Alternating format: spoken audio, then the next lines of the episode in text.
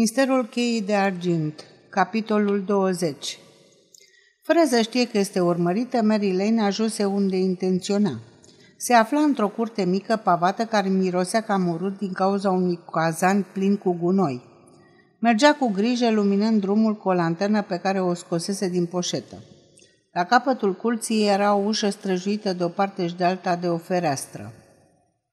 Se opri în prag ascultând – Inima îi bătea cu putere și de-abia mai putea respira.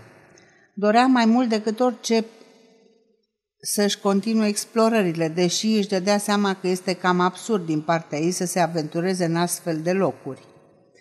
Asta era treaba poliției.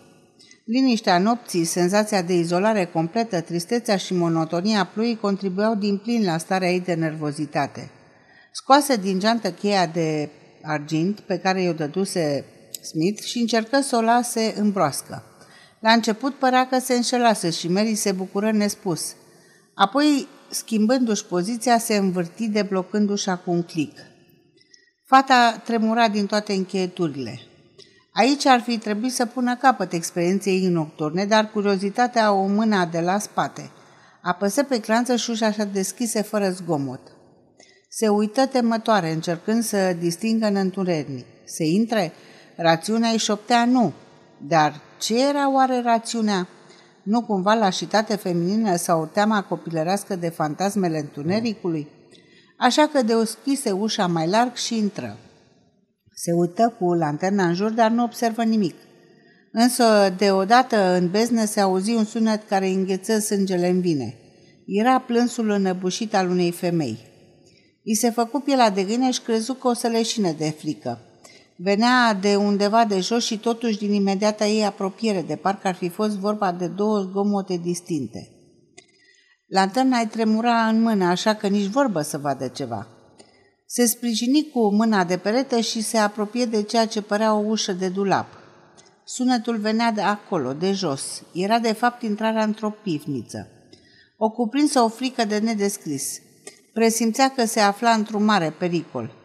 Se întoarse constatând cu groază că ușa camerei se închidea încet în urma ei. Se repezi într-acolo încercând să o oprească cu mâna, dar cineva o împingea cu toată puterea, cineva care se afla în spatele ușii și care fusese probabil acolo tot timpul. Era gata să țipe, dar persoana i-a stupă gura, o apucă violent de umăr și izbi ușa cu o pognitură. Vai, domnișoară Lane, cum ați putut face așa ceva?" Vocea afectată de tenor era de, nerecun... de neconfundat. O mai auzise și la Hotel Keller. Nu putea fi decât Washington Worth. Fata se zbătoia din toate puterile, dar agresorul era de neclintit. Ți-a sugerat, draga mea, să te potolești și să mă scutești astfel de necesitatea de a-ți tăia încântătorul dumitale gât, îi spuse acesta pe un ton pretențios în care se putea citi o oribilă amenințare. Acum era convinsă. O să o moare fără să clipească. Probabil că nu imediat. Singura ei șansă era să-și pună mintea la contribuție. Leșină cu un oftat în brațele lui. Tipul care nu se așteptase la așa ceva se dezechilibră și căzu cu fată cu tot, după care o așeză neîntemânatic pe podea. Mary l-a auzit bombănind furios în timp ce umbla la niște chei. Deschidea probabil ușa de la pivniță. Se ridică fără să facă cel mai mic zgomot, apăsă pe clanța de la ușă, o trânti de perete și o luă la fugă cât o țineau picioarele. Era prea târziu să o mai poată opri.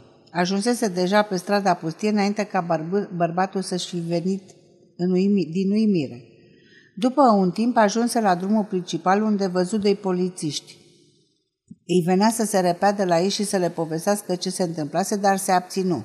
Ar fi crezut o nebună și apoi Bună, domnișoară Lane, m-ați speriat îngrozitor. Era detectivul care urmărise toată seara și care nu-și putea ascunde mulțumirea că o găsise în sfârșit. Unde Dumnezeu ați dispărut? Sunt Stanford, de la Scotland Yard. Domnul Smith mi-a spus că știți de mine. Fata era cât pe ci să-i sară de gât de bucurie. Îi povesti pe nerăsuflate cele întâmplate, constatând cu uimire că nu se mai putea controla. Detectivul o asculta atent, dar cam neîncrezător. Aveți cheia?" Mary îi făcu semn că nu, o, o lăsase în ușă. Acum permiteți-mi să vă conduc acasă, domnișoară Lane, după care îi voi raporta domnului Smith. Era un detectiv foarte tânăr și plin de zel. După ce o lăsase acasă pe fată, se grăbi să întreprinde câteva cercetări pe cont propriu înainte de a-i comunica ceva lui Smith. Mary își făcu o cană de cei să se mai liniștească. Apartamentul îi se părea îngrozitor de singuratic. Toate zgomotele caracteristice unei clădiri vechi o înconjurau din toate părțile. Își dădea seama că nu putea să închidă niciun ochi în casa aia. Tocmai când se pregătea să pună mâna pe telefon, aparatul sună pe neașteptate, făcând-o să tresară. Era Smith care îi se adresă pe un ton foarte neliniștit și preocupat. Tu ești domnișoară Lane? Ascultă-mă cu atenție. Du-te la ușa de la intrare și blochează-o. Să nu deschizi până nu vin eu. Ajung în 10 minute. Dar, uh, repede, fă exact ce ți-am spus. Fata intră în panică. Smith n-ar fi fost atât de îngrijorat dacă n-ar fi fost vorba de ceva grav. Ieși pe coridor, totul era înconfundat în întuneric, deși știa că lăsase o lumină aprinsă. Îndemnată de un impuls lăuntric, intră înapoi în cameră și blocă ușa cu zăvorul. Tocmai în acel moment auzi o izbitură puternică. În afară de o foarfecă în casă nu mai exista niciun obiect mai periculos. Buf, ușa se zgudui din nou din încheieturi. Stinse repede lumina, dându seama că trebuia să-și pună în valoare talentele ei de actriță dacă voia să scape cu viață. Să știi că am în mână un revolver și trag dacă nu pleci imediat, amenință fata deschizând cu zgomot ferestrele și țipând că tot ținea gura. Domnule Smith, dumneata ești, urcă pe scara de incendiu, striga ea ca să distragă atenția criminalului. Din nou se auzi o bufnitură în ușă. Lui Mary veni o inspirație nemaipomenită. Ridică receptorul. Dați-mi departamentul de poliție, este foarte urgent. Anunțați că un anume domn pe nume Leo Moran încearcă să pătrundă la mine în casă. Vă rog să trimiteți numele în caz că se întâmplă ceva. Închise telefonul și se furișă lângă ușă. Zgomotul încetă brusc. Auzi pași grăbiți care se rătrăgeau pe coridor. Mary se prăbuși pe podea aproape leșinată. De data asta nu mai juca teatru. O bătaie în ușă și vocea îngrijorată a lui Dick Lambie o făcut să-și revină. Deblocă ușa și lăsă să intre pe cei doi care nu puteau fi decât Smith și Dick. Începu să-și depene povestea, dar leșină din nou. Mai bine am aduce un doctor, zise Smith. Fuh, nici nu mă așteptam să o găsesc în viață. Dick, preocupat să o aducă în simțiri pe domnișoara Lane, omise să-l mai întrebe pe Smith cum de aflase de pericolul în care se găsea fata. Ajutorul domnului Smith îl găsise la club și plecară împreună la Scotland Yard. M-a sunat unul din detectivii care o urmărea și mi-a raportat exact ce ne-a povestit acum și domnișoara. I-am ordonat să vină aici să stea până vin eu. După o jumătate de oră, tâmpitul m-a căutat din nou și mi-a spus că a cercetat împrejuririle și că nu-i nicio primejde. Îți dai seama ce prost? Și imaginează că în timp ce discutam cu el s-a întrerupt convorbirea din cauza unui mesaj urgent de la Birmingham. Atunci am sunat-o pe domnișoara Lane. Ar fi trebuit să alertez cel mai apropiat departament de poliție, dar eram sigur că o să ajung înaintea lor. Până la urmă, fraierul ăla de detectiv te-a căutat la club, nu? Mary deschise ochii și după câteva minute se ridică în capul oaselor, palid de la față și le explică exact cum s-au desfășurat lucrurile. În timpul nopții, oficerii Scotland Yard au căutat toată Londra și suburbile în căutarea criminalului. Se precizase că s-ar putea să fie însoțit de o femeie și se transmisese o eventuală descriere a celor doi. La indicațiile lui Smith, Mary se mută la un hotel. Era un loc liniștit în apropiere de High Market.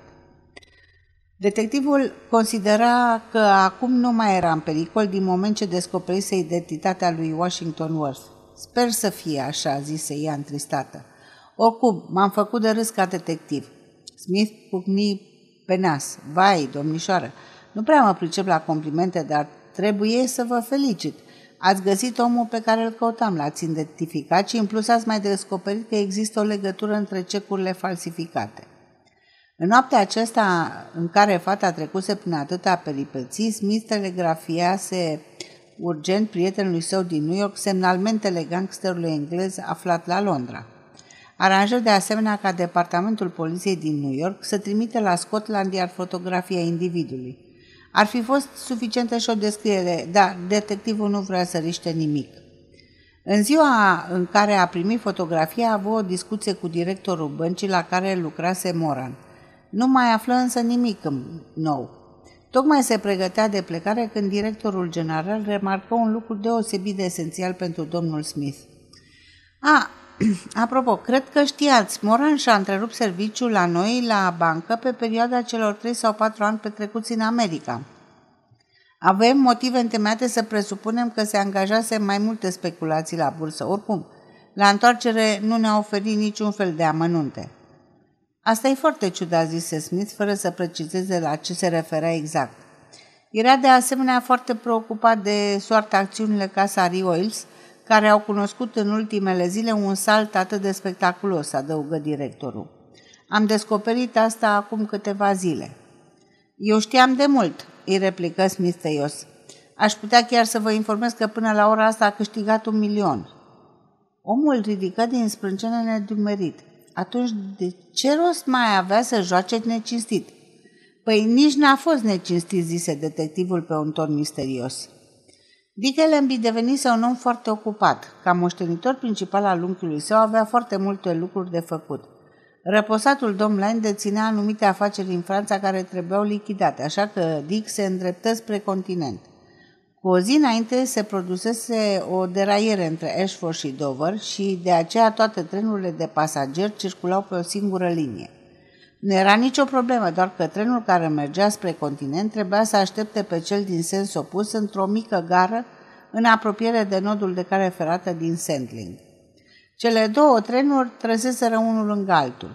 Curios ca toți pasagerii, Dick întoarse capul și aruncă o privire spre călătorii ce se întorceau de pe continent. Trenul în care se aflau aceștia început să se deplaseze încet, trăgând în pas de melc vagon după vagon. În ultimul se afla un bărbat care citea ziarul. În timp ce trenurile treceau unul pe lângă celălalt, puse ziarul jos și întoarse capul. Era Leo Moran.